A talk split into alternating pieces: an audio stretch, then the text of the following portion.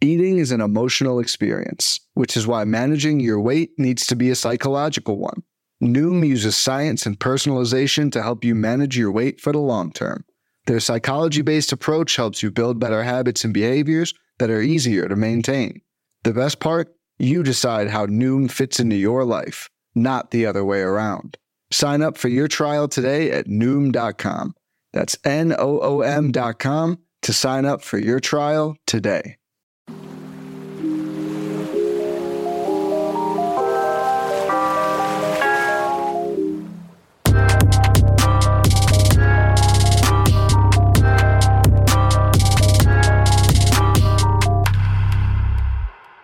Good, y'all, and welcome to In the Deep, a deep league focused fantasy baseball podcast, part of the Pitcher List Podcast Network. My name is Jordan White, and I'm joined here once again by my good friend and co-host Christopher Shwebsi Weber. Shwebsi, how you doing this week, buddy? Hi, friends. I'm not good. Not good. Oh, well, I mean, we know why. You're a Mets fan. You you could say I'm bad. Even you could say I'm doing poorly. Um, yeah, Edwin Diaz is is done forever, and uh, Brandon Nimmo is Brandon Nimmo slid into second base and hurt his knee and or ankle and Jose Quintana had like something with his rib that was really bad and he's out for 3 months. He had a benign mass on his ribs but he needs a bone graft or needed a bone graft and is going to be out yeah for a few months now. So yeah, just wrap Justin Verlander and Kodai Senga in bubble wrap, please, because all of the Mets signings are going down, and I don't like it. Yeah, it is. It is not necessarily a super fun time to be a Mets fan. Uh, surrounding all this injury stuff, obviously with Edwin Diaz going down, celebrating after Puerto Rico's win uh, against the Dominican Republic in the World Baseball Classic. There's been there's been a lot of discourse uh, on the on the Bird app uh, that is uh, a little bit uh uh USA, myopic. Yeah, a little bit like USA centric and like thinking that we're the center of the universe. Um regarding just like players playing in what some people feel to be meaningless games and people getting upset because now they're going to be injured for the MLB season. Obviously, I'm talking about like Edwin Diaz's injury, but just like the idea that uh, so many people find, and it's it's almost always people that are from the United States that think that these games are meaningless. When you ask literally anyone else and every other person that's par- actually participating in the WBC, they're all super amped and excited to be representing their countries. Imagine having the audacity, nay, the caucasity, to oh. hear like Francisco Lindor say, This is as important as the World Series to some of us and then you, not a baseball player, not not a professional baseball player, to respond, this game is meaningless. Correct, and like also like the fact that they, because that's the thing too, is like a lot of these players struggled to get insurance so they could play in the World Baseball Classic. That was a huge reason why a lot of people like for the U.S. team decided not to play. Well, as an owner, Stan, I love the owners. Uh, everyone who knows me knows I love the owners. Get out, he said sarcastically. But you know, so psyched to hear that Stevie Cohen is getting his money back for Edwin Diaz's injury. God. If anyone needs another $20 million, it's him. Yeah, if anything. I was going to say before, what'd you say? You started off by saying you you were doing poorly. I was going to make a joke by saying, but as a Mets fan, you have the richest owner in the league. So there's no way you can be doing poorly. You can be doing badly. But um, money can't buy happiness, but it can buy a bunch of free agents who will then get hurt. This is true which is technically the opposite of happiness. Yeah, I suppose. Yeah, it's buy, it, it is currently buying me sadness. it, can it can buy you pain in this yeah. particular case. but uh, yeah, so there's been uh, some less than stellar discourse on the Bird app. Luckily, most of the folks that are involved in this discourse I do not follow or have blocked, so I don't see it that much of it aside from when folks get dunked on. Uh, but I don't know, man. It's just I I think the World Baseball Classic has been incredibly cool, and you can tell how amped everyone is to be there. We it's, were watching we were watching Puerto Rico versus Mexico before, and it was a blast, and you could tell that the players were all so invested. Yes, exactly. I mean, like Randy Arozarena making excellent plays in left field, hitting the ball super well. Uh, I got to see Luis Urias have a nice little RBI hit fisted a couple Uh, balls into right field. Yeah. He did, yes. Um, just uh, it, it- You can tell that for them the stakes are so much higher, and this is going to be this is going to be the best baseball we see until the World Series. And honestly, I in a, in a lot of cases, I I would never be as invested in the World Series as I am in the WBC right now. Well, that's only because the Brewers will never be there. That'll be this week's in the deep. Thank you all for okay. joining I'm, a, I'm, a Met, I'm a Mets I'm fan, gonna- so the, the comebacks write themselves, and I don't want to hear them, so we're going to move on. Uh, yes. All right. So, anyways, uh, this is supposed to be an episode about corner infielders in deep leagues. Uh, so we're gonna talk Right, about right, right. yeah, yeah. We're, so we're gonna talk about uh post 300 corner infielders to target. We both have a couple of favorites that we chose here. Uh, Shwebsi, do you want to start us off here this week? Yeah. Uh, and if you're a longtime listener, you have absolutely heard me talk about Brandon Belt before. Like, oh, look, I'm going to talk about Brandon Belt, and the sky is blue and water's wet. Yeah. Uh, by my count, uh, we we have a uh, we have a OneNote where we keep all of our notes for all of the history of uh, In the Deep. By my count, this is the 17th dif- different episode where Brandon Belt at least appears in the notes. That's absurd. 17 out of seven. This is episode 73. Yeah. so what what are- what what is Brandon Belt hitting on in the deep? Quick math for Uh, me, Shwebsi. is it's like some like 20%, little- little shade under? 18%, something like Uh, that. I don't math. Don't make me math like twenty seven percent. He's hitting like two seventy, I think, would be about where we're oh my god. Yeah, clearly I'm good at math. That's why that's why you did weighted earned strikes and were a, a, a, a an award nominee and I do nothing ever. But anyway, Brandon Belt. twenty three point two eight. All right. All There you go. Price is right rules. I win. You went over. That's true. Um, so yeah, we talk about him a lot. I wasn't really sure who to talk about this week, so I we're just gonna play the hits and do do what I know, and that is Anyway, here's Brandon. Wonderwall. Brandon Belt This- is the Anyway Here's Wonderwall. This is my good riddance time of your life. Or maybe it's like the Uh, Anyway Here's Closing Time of our podcast, I think is what he would be. Uh, but yeah, I at this point I can pretty much give the uh, Brandon Belt elevator pitch in my sleep. He he hits the ball hard. He walks a good amount. He doesn't swing and miss a lot. Blah blah blah.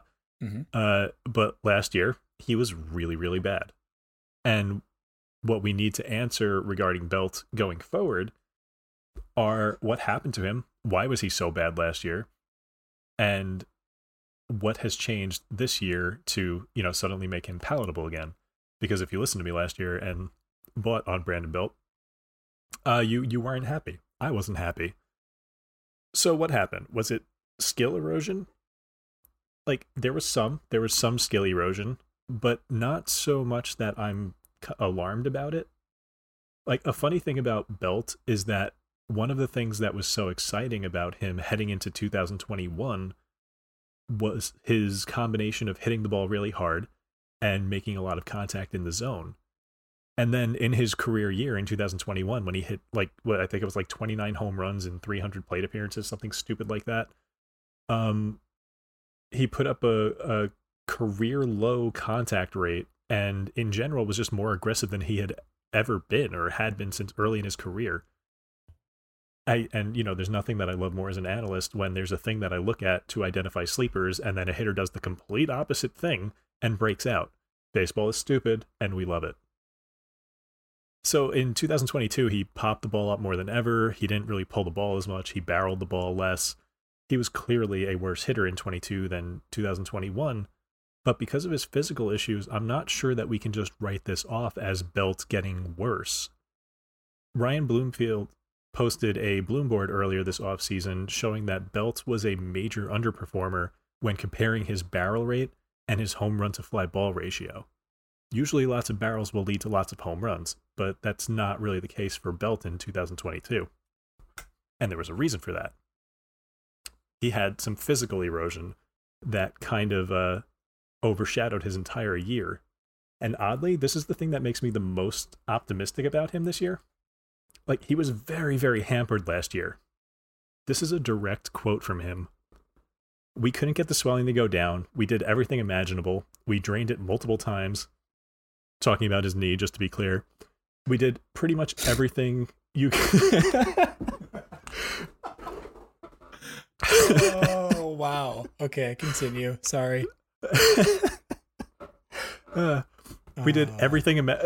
we did pretty much everything that you could do outside of surgery, and the swelling would go down for a day or two, and then it would come right back. I felt no strength in my knee. Again, his knee to be clear.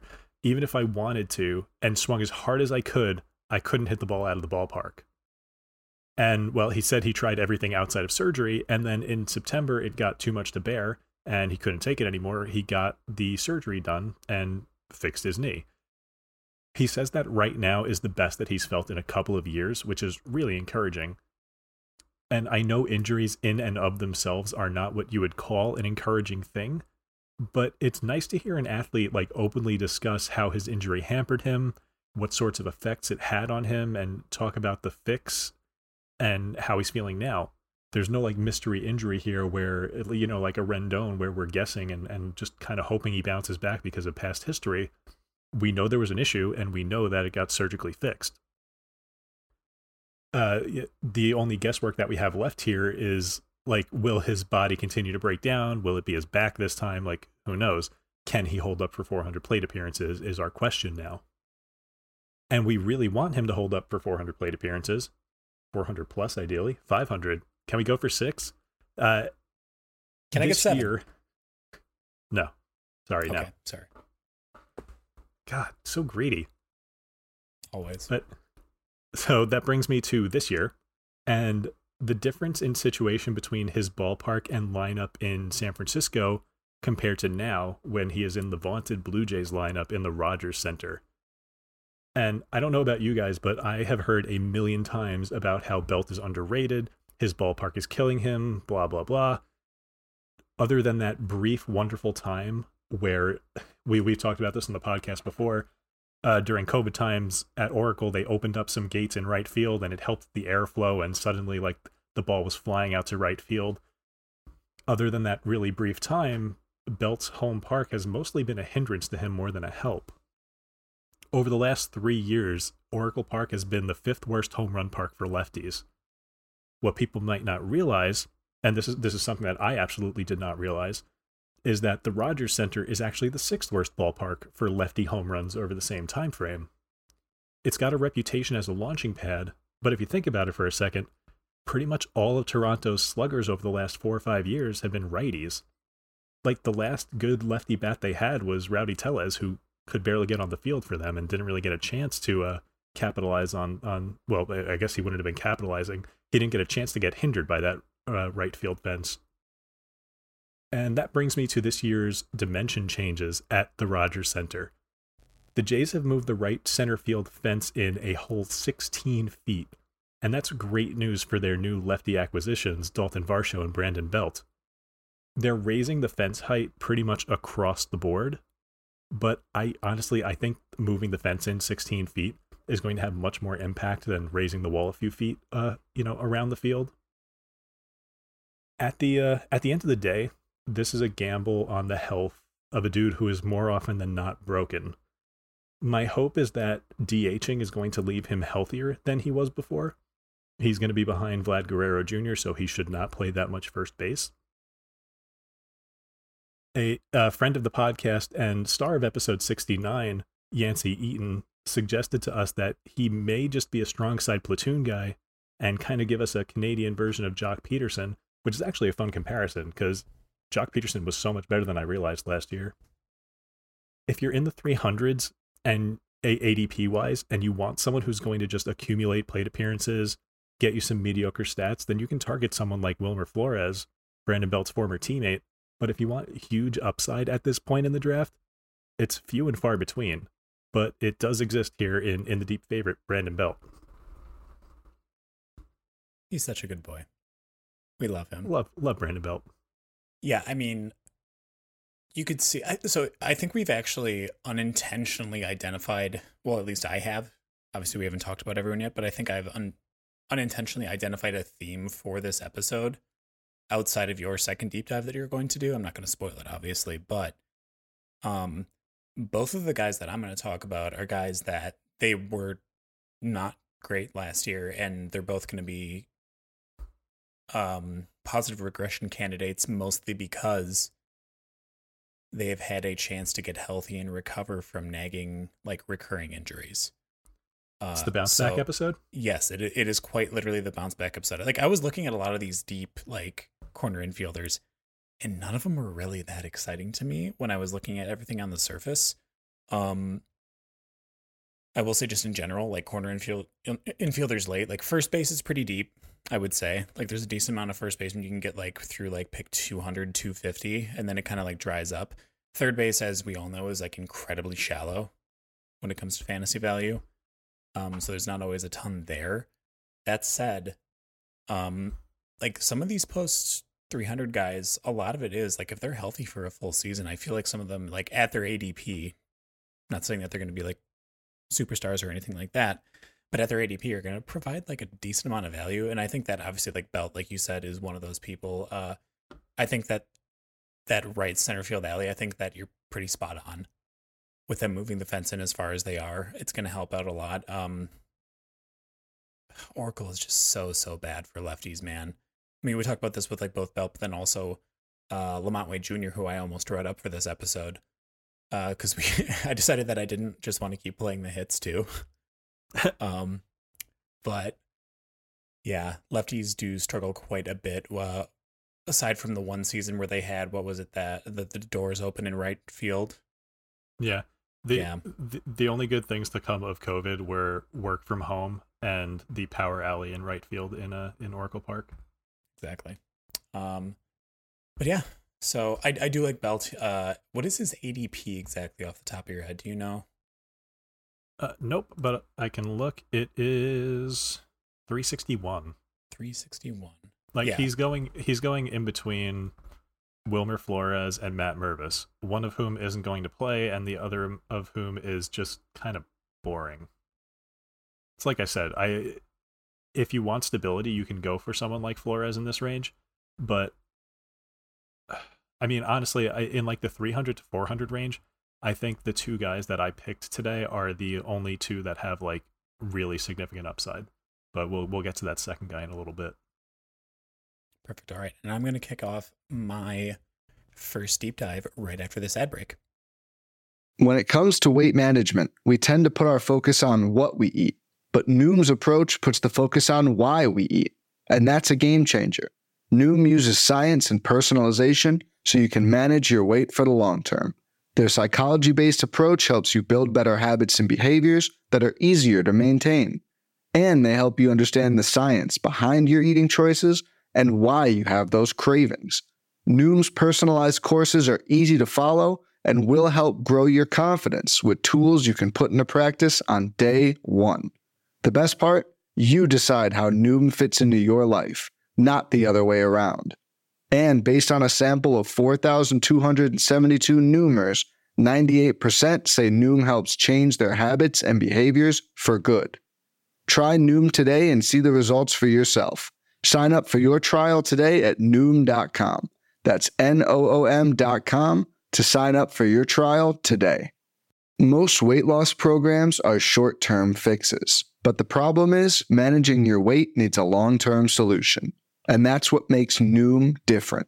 Noom uses science and personalization so you can manage your weight today and in the future. Their psychology based approach helps you build better habits and behaviors that are easier to maintain. And they help you understand the science behind your eating choices and why you have those cravings. Noom's personalized courses are easy to follow and will help grow your confidence with tools you can put into practice on day one. The best part? You decide how Noom fits into your life, not the other way around. And based on a sample of 4,272 Noomers, 98% say Noom helps change their habits and behaviors for good.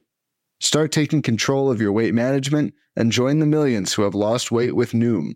Sign up for your trial today at Noom.com. That's N-O-O-M dot com to sign up for your trial today. All right, we are back. So for my first deep dive, I want to dive in on Jared Walsh. So Walsh is going at ADP 331 over the past month on NFBC for 15 teamers. he was as recently as 2021 an all-star first baseman for the Angels. He hit 29 home runs that year and drove in 98 runs. Uh, I can't remember what his ADP was uh, in draft season last year, but his star quickly faded when he only hit 15 home runs and saw his batting average and walk rates drop precipitously. It's pretty disappointing. There's a lot of people I know that were pretty hyped on Jared Walsh as a power hitting lefty that you get for a decent value, and he ended up being kind of a bust. Uh, for those that needed their memory refreshed, like me, uh, Walsh suffered an intercostal injury in uh, medical terminology. By the way, that's the stuff that holds your ribs together between your ribs. Uh, that injury put him on the IL in mid July while he wasn't the same player he was in 2021. Up to the point of his IL stint, he had been serviceable still at the dish in non OBP leagues because his walk rate did drop. Uh, over 332 plate appearances before that IL stint, he was hitting 236 and put up 13 home runs while racking up 74 runs plus RBIs. Really not a bad line. Not exceptional by any means, but really not terrible. Um, after coming back from that injury, he never really recovered. He hit like a pithy 155 with only two home runs uh, before being shut down with thoracic outlet syndrome, which he had apparently been de- dealing with since 2019 and just had been playing through that whole time and never got it checked out or not checked out, but never got it actually like fixed. Uh, so pretty crazy because that's gonna be pretty painful and pretty debilitating. So the fact that he had been playing three, almost three full seasons with it, is pretty crazy. Um, including during an All Star campaign in 2021. So that's, I mean, more like props to him for doing that. Um, he did speak about the issue with Rhett Bollinger of MLB.com a few weeks ago. Uh, the summary of his difficulties that he had with uh, thoracic outlet syndrome are basically summarized like this. So it caused pain and tightness in his neck and left shoulder, which is his throwing arm. And when he had to make throws from first, it would make the issue worse. And what it was doing for him specifically was causing, obviously, like I said, that pain and tightness in his neck and left shoulder, but also he had like a tingling and pulsing pain, pain sensation in his fingertips on his throwing arm. Uh, you need to be able to feel your hands and feel your fingertips fully to really be a good baseball player. And like it goes, I mean, we usually see this sort of injury in pitchers more often. We we hear it talked about with pitchers more often because obviously, like being able to like grip your pitches correctly, everything like that, you need to have that feeling in your fingertips and be able to like know what you're doing there. Uh, but it definitely would affect a position player too, uh, both on the field and at the plate. Um, beyond the physical toll that the injury took, Walsh also said that dealing with the effects of thoracic outlet syndrome dealt a blow to his confidence uh, in hitting major league pitching. That mental step backwards probably didn't really do much to help him either when you think about it. Like, I, I mean, baseball is very much a mental game. If you're trying to, like, essentially compete at the plate and you're worried about the fact that you can't really feel your fingertips or like you feel a pain in your shoulder, pain in your neck, um, that's going to take away mental capacity and like mental real estate that should be spent on focusing on every single at bat. So like obviously that's going to be a step backwards for him. Um, the other big reason though that I'm probably in on Walsh, besides the fact that he's now just really really healthy, is that he's also been taking reps in right field. Obviously they have like Brandon Drury and Gio Urshela who can both technically take reps at first base from Walsh. So the fact that he's been taking more reps in right field, he's played right and left in the past he could slot into a corner outfield spot often enough this season and add positional versatility in your fantasy leagues. That would be a massive, massive boon, particularly if you've got any sort of keeper league or any sort of like keeper setting in your leagues when you're carrying players over from year to year. So, like, overall, I think that with Walsh, I'm definitely going to be in on him at his 331 ADP this year. And I think we could easily see him, especially since the park factors are so great in Los Angeles, that, I mean, tw- I think a 20 plus home run season with like 80 plus RBIs isn't completely out of the question. First of all, pithy is a fantastic word. Yeah, I thought Love so too. And secondly, I can't. My eyes just completely glazed over Jared Walsh when I was talking about dudes in this range with upside Because it's like I said that immediately before you started talking about Walsh to like lead into your guy with with basically saying mean things about him. But no, well, I, I do think Walsh is also a fantastic bounce back candidate. And he was one of the rare guys before he got hurt multiple times that paired a good batting average with that, you know, 30-ish home run power. So, Yeah. you know, the, if he does bounce most or all of the way back, that's a that's a, you know, a valuable bat in the 300s. I mean, like, and maybe think- maybe that multiple position eligibility. for sure. I mean, I think about like the Angels in general. Like, this is just kind of an A side. They might have one of the widest range of outcomes for any offense in the in the league. I think their team is like better than people are giving them credit for. No, no, no. Their offense is awesome. Their offense is really, really good, but like you need guys to be able to hit that like 70th, 80th, 90th percentile outcome because you have someone like, I mean, there's injury concerns with Walsh to a certain extent. Like Ohtani is going to be Ohtani. He's going to do what he does. Like I'm not really worried about Ohtani at all, but like Brandon Drury, uh, how is he going to adjust moving to a park that isn't Great American Ballpark? Is he going to be able to put up the numbers that he used to? Maybe, maybe not. We don't really know. Um, I still like him because I think that especially the uh, park factors in terms of home runs are still very, very good. So I think he, in terms of like fantasy value, he's still going to be solid. But in real life baseball, how's that going to work? Um, also, they're Tr- much Trout, better Trout had his Trout had his back issues. hmm There's, I mean, I don't think it's necessarily really a concern. You see him running the bases in the WBC, and he looks great. I'm not really worried about that personally. Some people are. Um, like if things shake out in the best way possible, this could be like one of the best offenses in the league. If people get hurt, if people don't positively regress in the right ways, it could be another underachieving team with two of like the greatest baseball players we have ever seen in our generation. Yeah, Which I I, think what I worry about what I worry about most with them is their pitching depth because Yes. they have they have precisely zero relievers that I trust in their bullpen and four starters that I trust. Yeah. Wait, wait, wait, wait Like which the- starters do you trust? Ohtani, Sandoval, Anderson, Detmers. Oh, you do trust Anderson. I was wondering if you didn't trust No, Anderson. No, I, I think he's a better real life pitcher than fantasy pitcher. Fair. Okay, fair. But yeah, just from a team success standpoint, I like I like Anderson. But uh, when when we're getting him early in our Ottoneu draft, I don't like uh, Tyler Anderson. You know, That was a shot at me specifically. I would never take a shot at my co-host, especially like you did it like on air. seven times while we I were would streaming. never. I I don't. No, I'm not like that. Oh, by the way, folks, we do stream now. We started streaming again uh, prior to the recording of the episodes. We've been streaming on Twitch on Shwebsi's Twitch channel. So that's uh, very self explanatory. That's twitch.tv backslash Schwebzy. Uh, Friday nights ish. Uh, just keep an eye out if you want. You can subscribe to his channel, and that way you'll get notifications when we go live for recordings or when Shwebsi's getting bodied, and, and there'll be the show when it comes out next week. Oh God, yeah. Uh, I got you uh, back. If I if I get back into if I get back into streaming that, come come watch me get absolutely wrecked, and then I'll Just, do the show. just get absolutely tilted off the face of the earth. Never been till I've never been mad online. I don't know what you're talking about. That's a that's a bold faced lie. It's a whole a whole lot of slander going on here.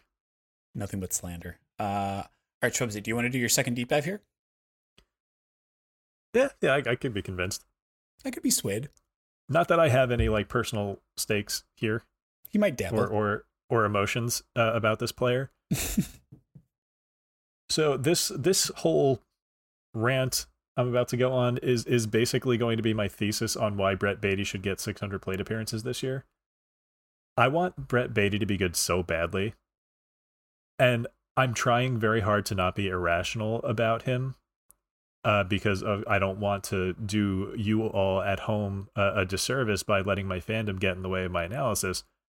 I think in general I'm I'm pretty realistic about his skills and defects where where my homerism comes into play is the hole that will form deep in my soul if Brett Baty is not the opening day third baseman for the Mets this year.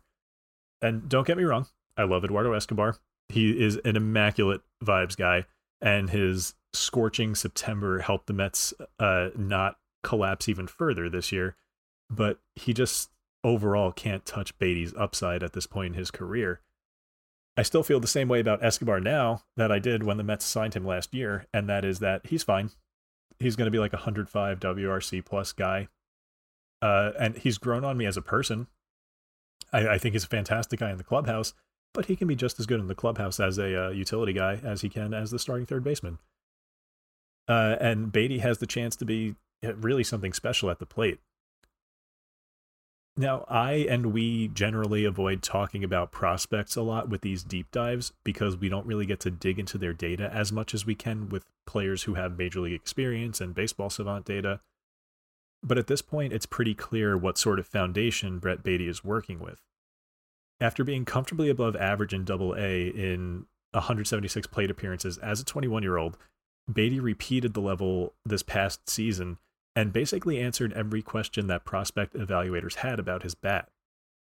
The questions weren't about whether he could hit the ball, but how much damage he could cause when he did hit it. Brett Baty's big issue was whether he could elevate the ball and hit for power, and then all he did last year was put up the best WRC plus among AA players with at least 300 plate appearances, while matching the number of home runs he had hit in his entire minor league career to that point. He had 19 home runs in his minor league career coming into last year, and then he hit another 19 in Double A uh, this past season, before hitting a couple more in the majors.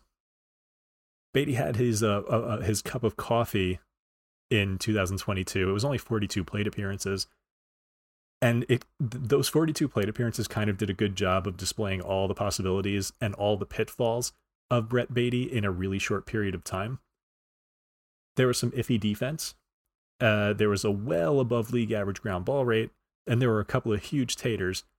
And it was really sweet of Brett Baty to give us like the whole sampler platter of what the Brett Baty experience might be. He got a bit unlucky on his batted balls, which I think is doing us all a really big favor right now, because if some of those balls fell for hits, I, I think he would be a lot more expensive than he is right now. In the minors, he maintained basically an 11 plus percent walk rate at every level he was ever at, and he had pretty good strikeout rates the whole time. Never uh, he topped out at 25.6 percent uh, after reaching the high minors. This is like a legit, legit bat, and I don't really think Baty has anything left to prove in the minors. Now, fast forward to this year and spring training, he's not having any of those bad luck issues. He's running a stupid high BABIP and route to a 394, a 394 batting average, a 512 OBP, and a 515 slugging percentage. Now, you'll notice that that slugging percentage is right is basically the same as his OBP and that that is only good for a 121 isolated slugging average. Is is it average? Isolated slugging percent? Uh it's just isolated power. Just isolated power, sure. He's only got a 121 isolated power. That feels so wrong off the tongue. But anyway, uh, 121 is not really what I'm hoping for for for uh, his ISO. He's walking a lot, but his line is completely driven by that stupid high BABIP. He's got one home run and one double amongst his, I think it's 14 hits. And according to Baseball References spring training opponent quality measure, he's done this against basically double A competition, competition which he's already shown that he can demolish. I do worry that we're going to get the classic he needs to work on his defense excuse while he spends the first like two months of the season in the minors. But if the Mets are serious about winning, they should just do what they did with Pete Alonso a few years ago and just let the kid break camp with the team. His left-handed power potential is something that this team is sorely lacking. They they just have like I don't know Daniel Vogelbach. Like their best left-handed power is switch hitter Francisco Lindor, and then like yeah Vogelbach. It's it's not really an intimidating uh, lineup as far as left-handed power. The Mets also moved in their uh, right center field wall this year, which, along with the new shift rules, should only help Baty. We don't have any major league data really for him uh, hitting into and not into the shift, so I can't say if that's going to help him too much. But he does hit the ball on the ground a lot, and as a lefty that hits the ball on the ground a lot, in theory, this should be good for him. There's definitely some uncertainty here because when I've watched Baty, he did indeed appear like he needed to work on his defense a bit. And the God, the comparison that won't leave my brain is Alec Bohm, who has a similar skill set to Baty with similar warts and he hasn't really figured out how to translate his tools to production yet.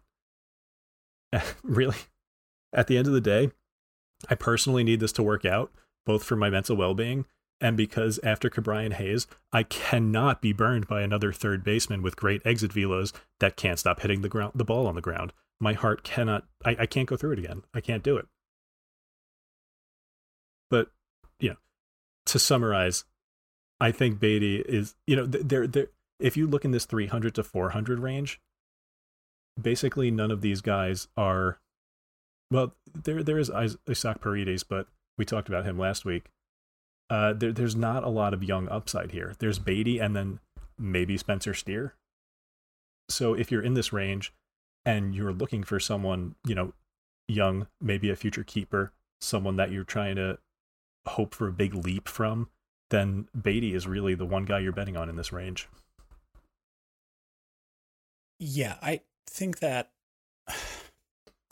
Well, one, I hope that you don't have to have your heart get uh, destroyed once again by, by Brett Baty.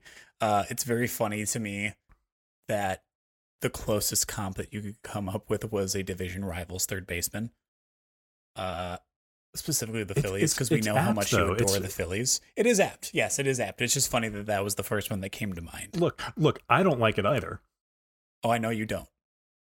But like I said, I'm I trying not to trying not to let my homerism get in the way of my analysis. Doing so well by talking about a third baseman for the Mets. you know what? I know who you're kidding. about to talk about. I don't want to hear it. Yeah, I, I mean, uh, pot kettle, as they say. Yeah, you know, it's fine. Uh, I will get. Don't get me started on Garrett Mitchell. okay, fair. Uh, I will get to my second deep dive right after this ad break. Fads come and go, and nowhere more than in the world of weight loss. That's why Noom has created weight management programs that are made to last. Noom uses science and personalization so you can manage your weight for the long term. Their psychology based approach helps you build better habits and behaviors that are easier to maintain. And they help you understand the science behind your eating choices and why you have those cravings. Noom's personalized courses are easy to follow and will help grow your confidence with tools you can put into practice on day one. The best part? You decide how Noom fits into your life, not the other way around. And based on a sample of 4,272 Noomers, 98% say Noom helps change their habits and behaviors for good. So stop chasing health trends and join the millions who have lost weight with Noom. Sign up for your trial today at Noom.com. That's N O O M.com to sign up for your trial today. All right, and we are back. So, going into my last deep dive here, I want to talk about Brian Anderson. Uh, obviously, any excuse to be a homer. kind of sorry, what? Hello. Oh, sorry, sorry. I involuntary. Is this, is this thing you, on? It's because you're also being a homer. I just, I, no, I just had to. I literally have sorry. written in the notes any excuse to be a homer. I was gonna say that. I know. I'm self-aware, Shwebsi. I don't know if you know this, but I'm self-aware. All right. It is. It is really a big problem for both of us, actually. But yeah. All right. sorry, sorry. I'll let you go. I'll let you go. What's, the, what's the point of having a podcast if we can't talk about the players we want to talk about, even if it means that we just mostly talk about players from our favorite teams? Uh, That's true. Tune into our catcher episode next week as we talk about only Tomas Nido and Omar Narvaez. What about Patrick Mazeika? I don't. I don't know where, he's, where he's he is anymore. He's not a Met anymore. I don't think. Um, no. Anyways, love Patrick Mazeika. I love that. What, what, what was that? Was that like a super short print of him with his shirt off? Yes. That's what I thought. Hashtag the hobby. Anyway, I have baseball cards of Patrick Mazeika with his shirt off, just for for reference there. Ooh woo. Um. okay, so for real though, um, Brian Brian Anderson, he's in a good spot to begin the season. Uh, with Tyrone Taylor not likely being set uh, for the start of opening day. He should be able to hold down that right field spot for the first couple of weeks of the season, and that dual eligibility role or dual utility role between third base and outfield uh, should serve him really well in securing playing time on the Brew Crew throughout the 2023 season once Taylor does eventually return. Um, Anderson, kind of like I said before, my guys have a theme. The episode kind of has a theme. He's a lot like Jared Walsh in that he dealt with nagging injuries over the past few years. He had two different IL stints for shoulder subluxation in his non throwing shoulder in 2021. And if that injury sounds familiar and it rings a bell for you, it's the same sort of shoulder instability slash injury that Fernando Tatis Jr. suffered from a couple of years back. Um, and Beyond that, Anderson last year also had a couple of shoulder strains that he dealt with in 2022. So he's finally come into this season healthy and has been hitting the balls well so far in spring training. He's gone 11 for 25 for uh, 440 average with two home runs. Always really, really encouraging to see that out of a guy who's struggled the past couple of years. Uh, by the way, those 11 hits are, I think, if I'm not mistaken, lead the Brewers so far in spring training, which is awesome to see.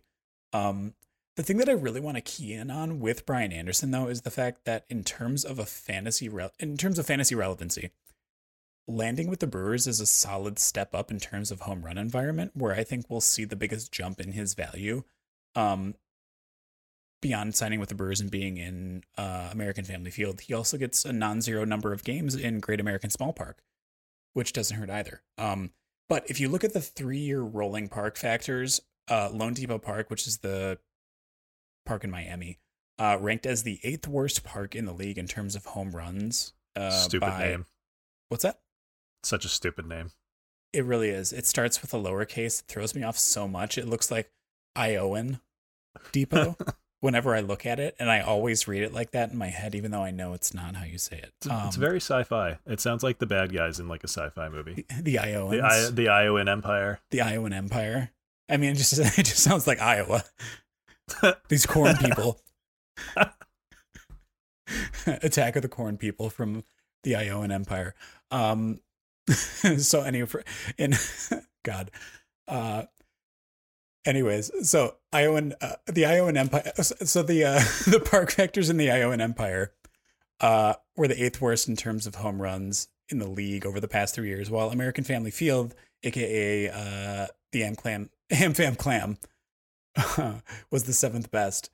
Uh, that's a decent step up, obviously. And if he has gotten a bit stronger, as he stated in interviews so far this offseason after he signed with the Brewers, there could be a reasonable thought that he's able to reach 15 plus home runs, barring any injury hiccups and ensuring that he actually does get the playing time that he's projected to get, which is around like 500 ish plate appearances. Um, despite his early su- success in spring training and the clear path to playing time, I haven't seen a lot of Brian Anderson hype in most of the circles that I run in. I don't really hear that many people talking about him, and that's kind of obviously reflected by the fact that he has a 481 ADP right now. I think he's an incredibly good value that should be hard to ignore based on the number of at bats that he's likely to accrue. Like that alone provides so so so much value. So I'm absolutely in at this price, and I think I actually did if I remember correctly, I think I got him with one of my last picks in TGFBI, and I'm trying to find my team. And yes, he is on my bench. I used to love Brian Anderson in my NL only league.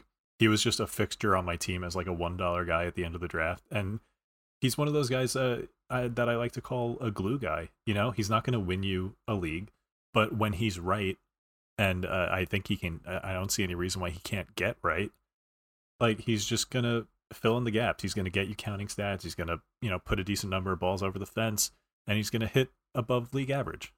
Fun fact for all the listeners out there: they actually used to call Shwebsi glue guy in elementary school because he because he, he ate a lot of it. I wasn't sure what direction you were going to go with that. that was a joke, by the way.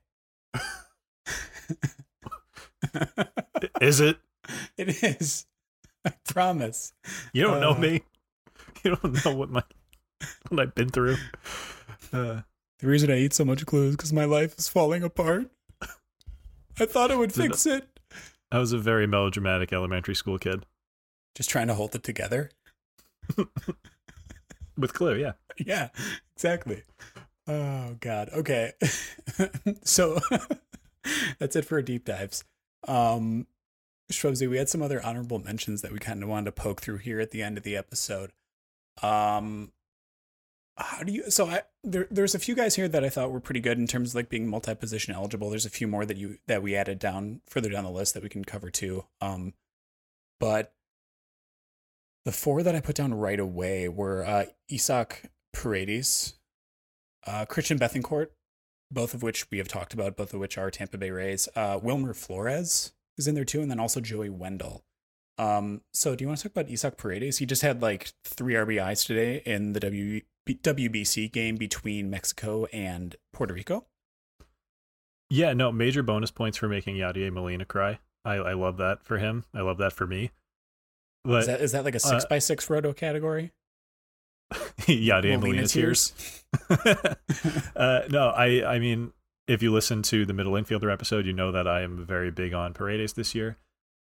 Very, I I think he's one of the better power bat bets for middle infielders, and you know we're talking about him now. So he's got he's multi positional eligible, which we love. It's super important in deep leagues to be able to you know have coverage when your guys get hurt and to have coverage with actual cromulent quality bats you know you don't want to be scrounging on the waiver wire for like you know i don't know owen miller when your uh when when your vlad guerrero jr goes down or whatever um so yeah i like paredes i think he's gonna hit a bunch of home runs this year if, if given the opportunity and you know, as as I said on the, that previous episode, I think he deserves the opportunity. He's I, I don't know what else he can do. Hits a bunch of home runs, plays great defense, should have the opportunity. Love that. Yeah. Uh, obviously, I put down Christian Bethancourt here too. Talked about him previously. Uh, he's a much more attractive option if you need a second catcher than he is being a corner infielder because there's much better players that you can put there. If I'm being completely honest, even yeah. past pick 307, which is what his ADP is. The reason that his ADP is there is because of the catcher eligibility, right? Like, pretty much. Uh, NFBC leagues are two catcher leagues exclusively. So, knowing that, that's why his ADP is what it is. It's not going to be like that everywhere. It's going to be much lower in single catcher leagues. Um, but I still think that he's worth mentioning here. The pop is definitely something that's worth noting. Um, the average isn't going to be good, probably, but uh, that added an extra bit of pop out of the catcher slot, specifically the second catcher slot, uh, is valuable in and of itself. Uh, Wilmer Flores. Don't talk about don't talk about Bethancourt too much because God knows we're going to need players to talk about next week in the catchers and relievers episode. Oh God, I forgot about that. Bet- Bethancourt is almost guaranteed to be one of the catchers we talk about next week because Wait, have I not talked folks, about him this offseason? I don't. Uh, maybe in a, like a not in the position preview episodes. But, oh, yeah. that's what it was. Yep. I think the, it was like episode. Oh no. I don't know, but ca- catcher ca- catcher after 300 is grim this year, folks. Very grim. Quite. Yes. Um. Let's see here. To make sure I click back to the right part of the notes. uh, anyways, uh, Wilmer Flores. Do you have any feelings on Wilmer Flores? I mean, I do like the fact that he is first, second, and third base eligible uh, players like this that are triple position eligible this late in drafts are always like interesting to me in one way or another. Um, I don't know what his playing time situation looks like. I feel like he's going to be playing fairly regularly. He might be. Oh, they actually have him as a weak, uh, weak side platoon bat right now. Uh, probably trading with uh, LaMonte Wade Jr. I don't know where he's going to bat in that lineup when he does play. Well, I mean, the way I feel about Wilmer Flores is he's basically what you're hoping Brian Anderson will be. It's just Brian Anderson is going like 150 picks later. True. Right? He's he puts up a good batting average. He's in there most days. He he he'll get you, you know, 130, 140 uh, runs an RBI. He's not great. Uh, I mean, I, I used him as the comparison with Brandon Belt, not because he's bad, just because we kind of know what we're going to get from him and it's not super exciting, which doesn't mean it's not useful. True. Uh, right, literally going like a single pick later, we have Joey Wendle, who's got second, third, and shortstop eligibility. Uh, Remember when Joey Wendle was very briefly like the the mascot of the podcast? It was like the the aughts of our episodes, like the like the very first few. I feel like is when he was relevant. He's still like a strong side platoon bat he's going to get probably 450 plus plate appearances for uh, Miami. I, I still question having a darn near 33 year old guy who hasn't necessarily been like a full time shortstop being your essentially full time shortstop. Uh, in Miami. I'm very I'm very much questioning that just like that entire defensive uh alignment down in Miami. But uh for fantasy purposes.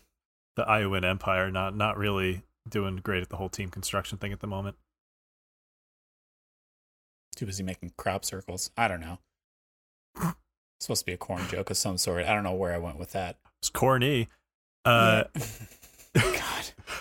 uh, I mean, honestly, uh, it's appropriate that Wendle is going right next to Wilmer Flores because he's going to give you pretty much the same thing, just trade like 10 home runs for 10 stolen bases.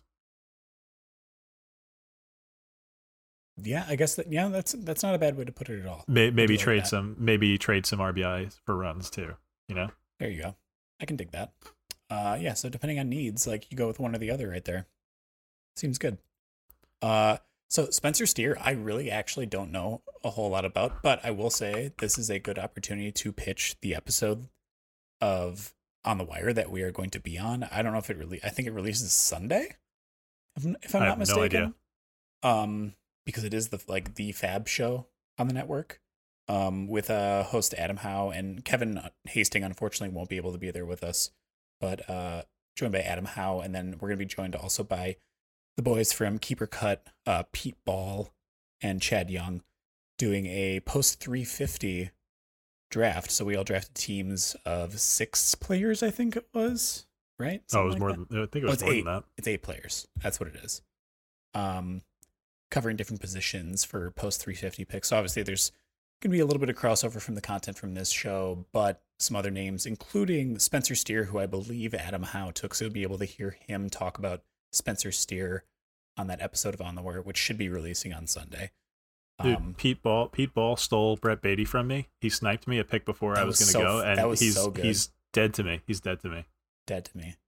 Who I'm gonna, I'm gonna tell. I'm gonna say that to him like at least a dozen times when we I'm, record I'm tomorrow. literally going in to see. There was like, for, considering it's a post 350 draft. I mean, we're all pretty sharp people, I would say. Um, I'm Mm. trying to figure out how many other Speak times for people. yourself. Okay, yes, we are the we are the himbos of the Pitcher List Podcast Network. I do understand that. Oh, what's very funny is I was able to snipe Adam Howe on Addison Barger. He should have known. You did a write up on him or a deep dive on him. I did do that. Uh, I'm trying to figure out if there are any. Oh, uh, Garrett Cleavinger was the other one I was kind of annoyed by as a reliever, but Oh yeah, I know you're big on him. yeah. Big weighted earned strikes guy. Really fun reliever in general. Um, But yeah, I mean, we uh, someone someone did draft Spencer Steer in that draft, and I I don't know how to feel about him. I'm I'm honestly in the same boat as you. I didn't pay much attention to him last year, and when I looked at him this year, I wasn't super impressed by what I saw from his cup of coffee. No, it's like I, I he might he you know he might be fine and get elevated from fine to good by his ballpark but it's just it's not an exciting profile from what i'm seeing Yeah. not particularly excited about Spencer Steer personally, but uh, ballpark good. That's all I can really say about that. Um, i mean uh you know his prospect reports show a a good hit tool and average power and you know the the hope is that that pl- the the good hit tool you know and the the hit tool remains and then the power plays up because of the ballpark. That that's what you're hoping for with him. He's not going to get you a lot of steals. Uh, i mean he hasn't hit for a super high average in the minors. I'm just i'm just not excited by this. Maybe if he was a second baseman. Same. Man, I don't know. But no, wait. If he if he's the second baseman, you said. yeah What about Jonathan India? i'm, I'm just saying maybe if he was a second baseman Oh, i'd be more was excited a second baseman, not the second. Okay, got you, got you. Okay, that makes much more sense. I was so confused. um, but yeah, and then I'm trying to think. So I put down Rodolfo Castro here, which is kind of just like a really big shrug for me. Um, switch hitting second baseman for the Pirates. i mean Double digit home you're- runs is like not completely out of the question. The average is going to be bad. Yeah, I mean, it, this is like desperation power play. Yeah. This is like this is like Isaac Paredes, but without any of the positives other than the power. Yeah, and then just like not the best home ballpark for home runs or anything like that. Um, yeah, not particularly excited. Matt Mervis. I mean, I- what wasn't it fun when Matt Mervis was like the talk of the fantasy world for like two weeks back It in was what he was so hot. January? It was uh, Mer- uh Mervis is so hot right now. I, I, I was I was going the fantasy baseball was going full Mugatu over over But- Matt Mervis. My my only thinking on Mervis is that if your team goes out of their way to block you with Eric Hosmer, they probably don't want you to play that much. Yeah, they cannot be very confident. I that because I mean, you know, I'm, I'm sure there's stuff going on in major league clubhouses where they they they view Hosmer as a valuable veteran to have around, but from a sheer production standpoint, he is bringing got, almost nothing to the table. So True. as soon as that happened, my interest in Matt Mervis for 2023 just went down to zero.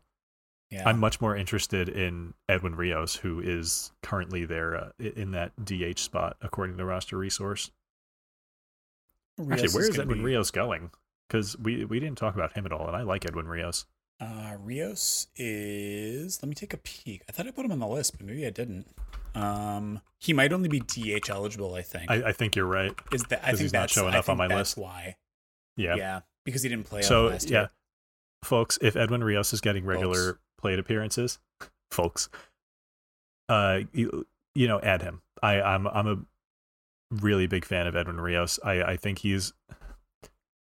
I I like him to be like a the good version of like Patrick Wisdom with like a a batting uh, like a batting average that's not going to like be completely abysmal, but also plenty of dingers. Yeah. Um yeah, at this point I feel like just like the Cubs, their view on Matt Mervis is that um God, what's the best way to say this? Oh, much like uh the food in the Shwebsi household, he just needs a little bit more seasoning. This is this is so toxic. I'm eating chili spiced mangoes as we speak. Well, not as we speak, but before this podcast, I was eating chili spiced mangoes, the hottest of peppers. I'll have you know. The hot what? What are you talking about? The hottest of peppers? Wait, they make they make peppers hotter than chilies? Oh dear God. Don't tell Sperry. I want to forget about this. I don't want to know that this happened. I don't want. To, I don't. I, I. I wish I could wipe this from my memory. I don't. I hate this. Look, my Season your my food. friends, my friends are making fun of me and my spice tolerance. I like spicy food. I don't understand it. I love hot sauce. He loves buffalo Terrible. wings. I like I like Frank's Red Hot. Uh, I don't, know what, I don't know what my friends are talking about. I love spice. I use pink Himalayan sea salt on all my dishes. I use black pepper. You know, the, hot, Ah. the other hottest of peppers. My mother cannot stand black pepper. She thinks it's so spicy. I come from the whitest of families. It's so And you make so fun of absurd. me. You make fun of me. I make, All right. Hon- honorable mentions, Jordan. Honorable mentions. anyways. Uh, do you have any opinions on Harold Ramirez? Yes, I really like him as like the discount uh discount Luis Arraez. That's such a sentence. oh my god! Look, look, there are people who I- really like Luis Arraez, and sometimes you're in a draft and you're like, man, I really need batting average. But like later in the draft, there are no batting average guys No. except for Harold Ramirez. because everything else is so boring. Dude, people like Oscar Gonzalez a lot, right? Yes, Harold Ramirez is Oscar Gonzalez. is he? Basically, a little less power, maybe. I mean, that's that's the thing though. Is like you're going to get probably like five to A ten more little- home runs out of Oscar a little less Gonzalez. Yeah, that's it. And how many spots higher is he going? Like 200? I don't know if it's that much. Is it really? I'm, I'm just saying. I, I like Harold Ramirez a lot more than. I, it's one of those things. It's like the Rays' whole thing is they take players who do a certain thing well and actually like utilize that thing instead of like trying to make them into someone they're not. They optimize. Right. They optimize. And they're they're appreciative of unique skill sets. And Harold Ramirez has a, a, a unique skill set and is better than people give him credit for. he's another guy. And again, you know, we're we're talking deep leagues here. I love him in my AL only league. I, I make I, I definitely have rostered him several times over the last couple of years in my only leagues.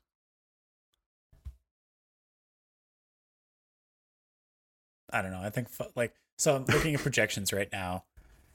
Ten more home runs out of a out of a bat that's only going to give you five fewer points of batting average. I think is worth a decent amount more.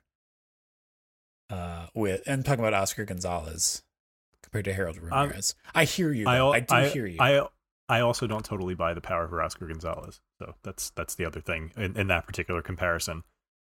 Fair enough. All right. Uh, um, what about uh Jeimer Candelario? Um, this is a this is a opportunity thing. That's yeah. it. Uh, roster resource has him hitting cleanup for the Nationals, and we've said things like this before. It's hard to be a cleanup hitter for a team every day and not have some sort of value.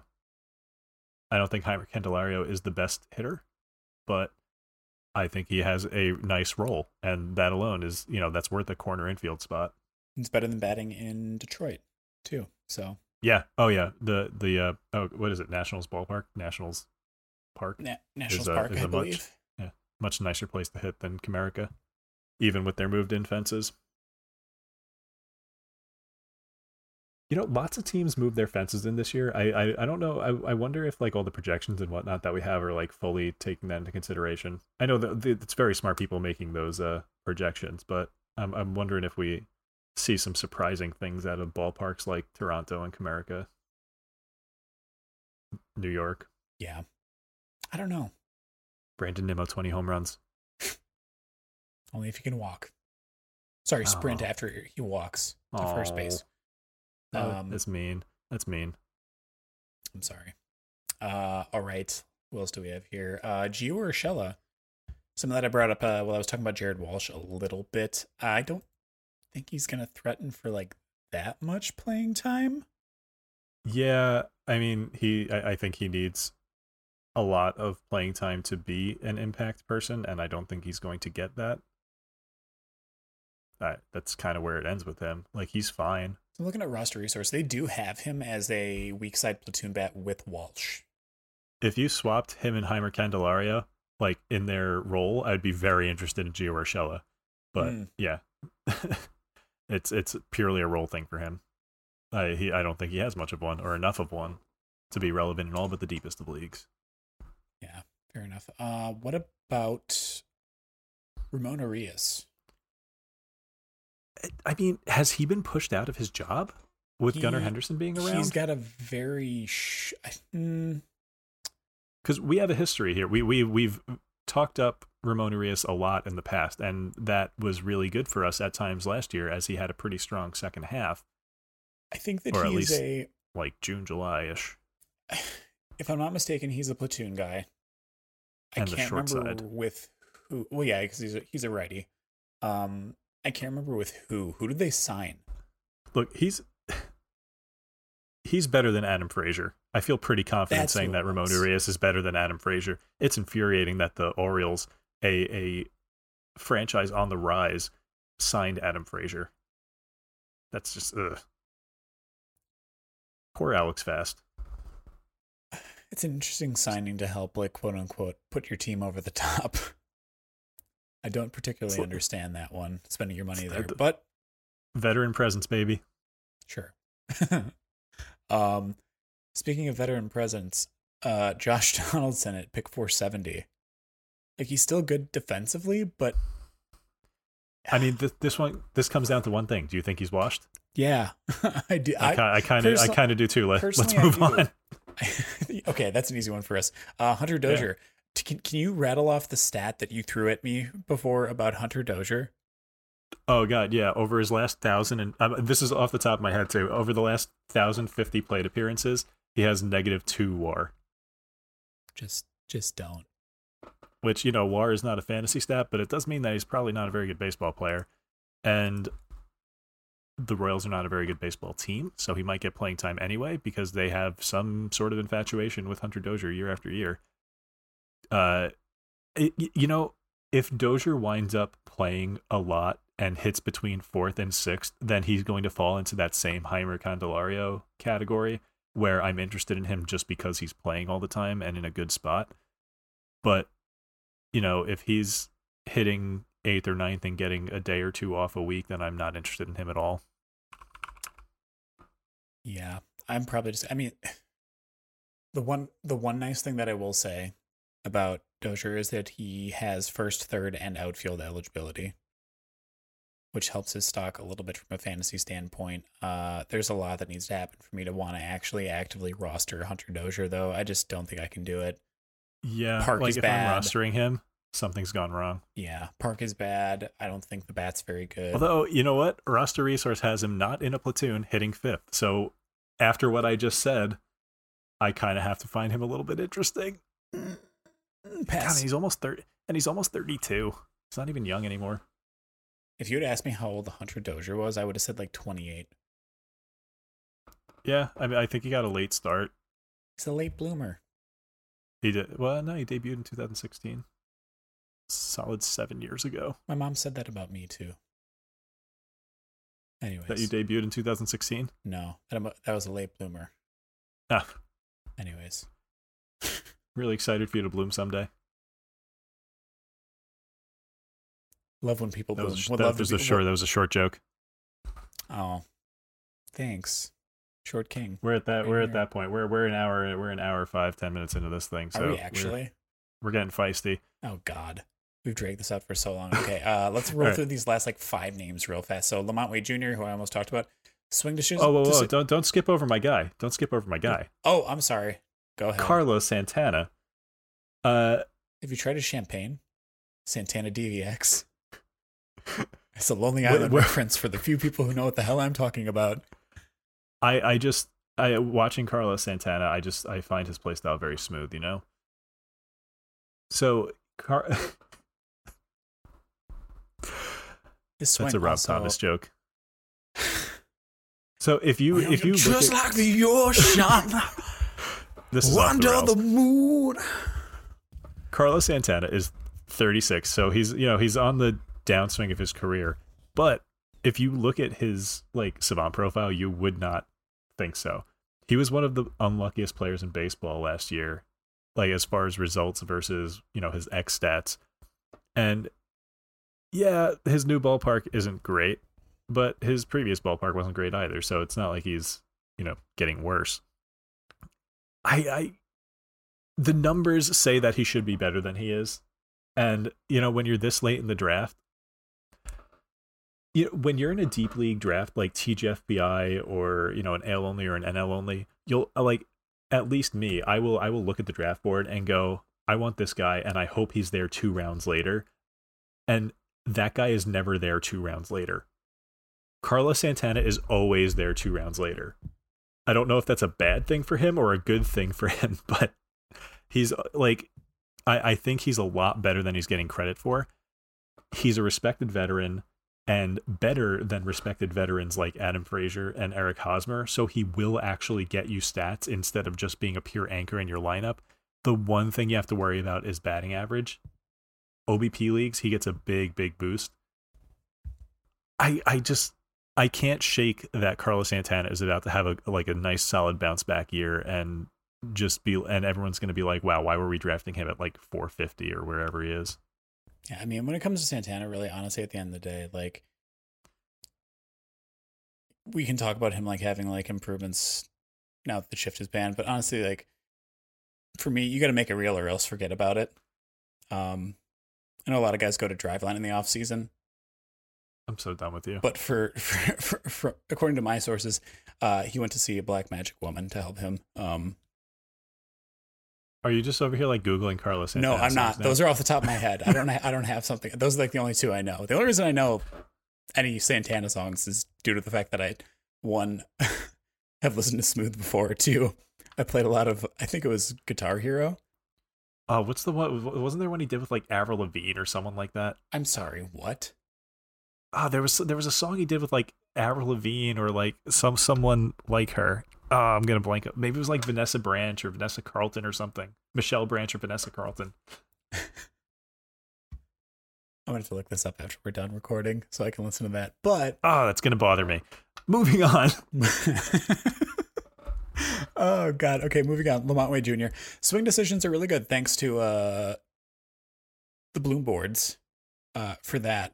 But his barreled balls haven't resulted in, in as many positive outcomes as one might think. Also, thank you to bloom boards for that. Um the same bloom board. Yes, the exact same bloom boards that I had mentioned previously. Um, We've only ever seen one, and it was a good one. Yes, exactly. Uh, but yeah, Ryan Blumenfeld doing the bloom boards always an excellent, fun little tidbit of knowledge that you can find on your Twitter feed. So if you don't follow Ryan, you should follow him. Those are always excellent to see. Um, I don't know, man. He's not looked good so far in spring training. I want to like him. He still is slated to be like a strong side platoon bat in the leadoff spot for San Francisco being in the leadoff spot will carry value, but he needs to be able to get on base for it to really pay off. So I don't know. I'm for right now. I'm out. Um, you're just like a couple home runs from being way back in, though. Got you. Oh, I, I'm, I'm, I'm gonna be back in so fast. I'm gonna get whiplash from how quickly I'm back in. Uh, next is Jake Burger, which is a name that you added. Jake Burger. Uh, do you want? to? Do you want? So I'm so in on Jake Burger. the second I find out he's getting regular plate appearances. Strictly, this is kind of the same reason that I'm in on Paredes because there aren't too many like very clear power threats like late yeah. in like late in ADP or just out there on the waiver wire. Burger might not be the best hitter, but he will hit some home runs when he plays. He's got fantastic raw power. It translates to games. Strikes out a lot, but he will hit those dongs when he's in there. Love that. Um, what was his? What, you you mentioned while we were prepping that he had some pretty sick exit velos, right? Oh yeah, he's he's touched 115 uh, miles per hour in his career for max exit velo, which is you know kind of rarefied air. Not a lot of guys can hit that uh that max. He's got that dad strength. He's a dad now. It only makes sense. Uh, all right, Christian Christian Encarnacion Strand. Sorry about that. Um, seems like he's pushing up draft boards a little bit, but obviously not too much. Being at 557, this is like like the very very butt end of best ball drafts. Essentially, is where you're seeing him. Um, I'm I'm Dude, he, I'm out right now. But he's been great. He killed it in spring training this year. He exceeded you know every expectation possible in spring training, which kind of has to have accelerated his timeline at least a little bit, unless I guess he completely falls on his face once the minor league season starts. I don't know. I the Reds are t- kind of terrible, so they've really got nothing to lose. Like, just for as a plea from a fan, bring us Encarnacion Strand and Elly De La Cruz, you cowards. Give us what we want. Do it. Do it now. Speaking of what Shwebsi wants, uh, Luke Voit at 566 free Luke Voit. Same thing. Just, you know, I, I spent a good bit of time while we were prepping for this episode, like just looking around at every team's roster, trying to figure out like where Voit could go that would actually be interesting and like get him a lot of playing time. And there really aren't that many places. I kind I kind of still I just wish he would go to like Colorado. Like right now, Colorado has Mike Moustakas penciled in as their third baseman. Elehuris Mont- uh, Oh god, I'm blanking on his last name. Montero? Mon- Elehuris Montero, is that it? Elehuris Montero, yes. Yeah. Uh penciled in as the DH. Like why can't why can't they just get Luke Voit? Why do they have to get Mike Moustakas? Come on, Colorado. It would be so fun to see Luke Voit hit some dingers in in the in that thin Colorado air. It would be pretty great. Uh he still is with the Brewers technically. Yeah, they have a weird roster situation going on, don't they? I don't know what's going to happen. He's like, Luke, NRI. like Luke Voit is making it very, very hard. Oh yeah, um, he's he's he's kind of killing it in spring training. Outside of like Mike Brosseau, who's been surprisingly like very, very good too, and someone I'm going to talk about next. Um, and Brian Anderson, he's been the most impactful bat for the Brewers in spring training. Like he's looked like very, very good. Um, so he's making it as difficult for the Brewers as possible to cut him right now. I don't know what's going to happen. Um, but yeah, the Brewers going to have a bit of a roster crunch here. They got a lot of guys that are somewhat enticing. So we'll see. Yeah, the fact the fact that like Turang, Owen Miller, Mike Brosseau, Luke Voit, and Brian Anderson are all having killer spring trainings is going to make some decisions over there pretty tough. Well, Turang is probably like, I mean, he is from like de- a defense because he's also from a def- defensive standpoint just like the most attractive person right? Like he mm-hmm. has got incredible range can play second base or shortstop has been taking reps in the outfield to potentially take reps out there too throughout the season. Um it does it worry you at all that Owen Miller has been getting center field reps? Not really. No. Does doesn't doesn't jeopardize Garrett Mitchell's uh plate appearances? Nope. Not at all. Not for me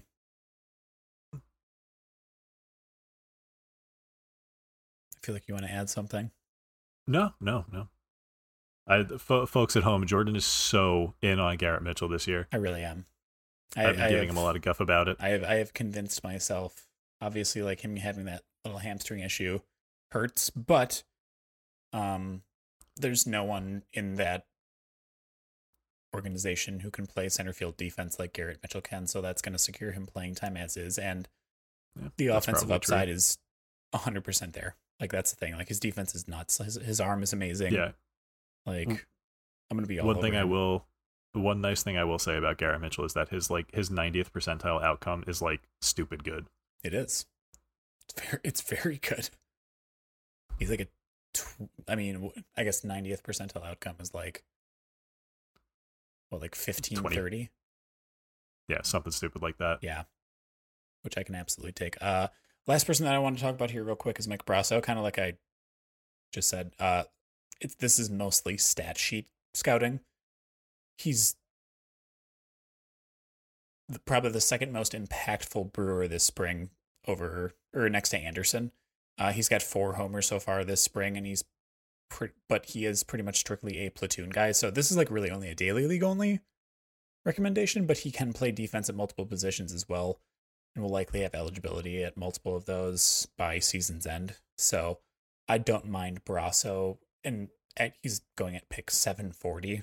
He's not getting taken in a 30 round 15 team league. Not even close. Um, might be might be a good best ball guy. Yeah, right? exactly. Um, if your drafts are deep, like if you're doing like what would it be like a 15 team 50 round? Doesn't that come out to 750 for picks? Dude, I love deep leagues, and you could not pay me to be in a, a league that deep. I would try it.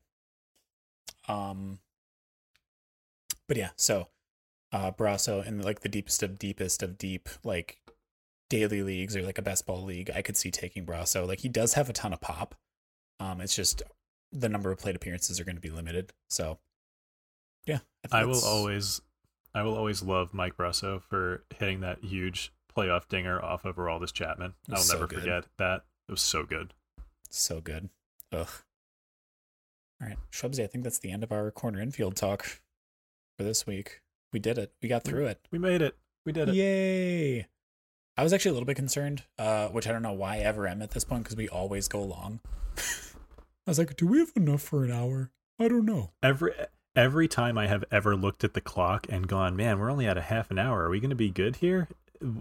45 we, minutes later i'm like oh yeah. Yeah. We were good. We we zoom right past it literally every single time but that's all right. Um but yeah thanks y'all for joining us on another episode of in the deep. We appreciate it. Uh if you like the podcast be sure to like and subscribe and also leave a review on your podcast platform of choice. You can also follow us on Twitter at in the deep PL. You can also follow us individually on Twitter at Shwebsi for Shwebsi. That's S H W E B S I and then myself at Bunt Singles. And we will be back next week for our. I, wait, is it our final preseason preview? Well, we so we have the uh, catcher and relief pitcher episode coming up next yes. week, and that is going to be our final position preview.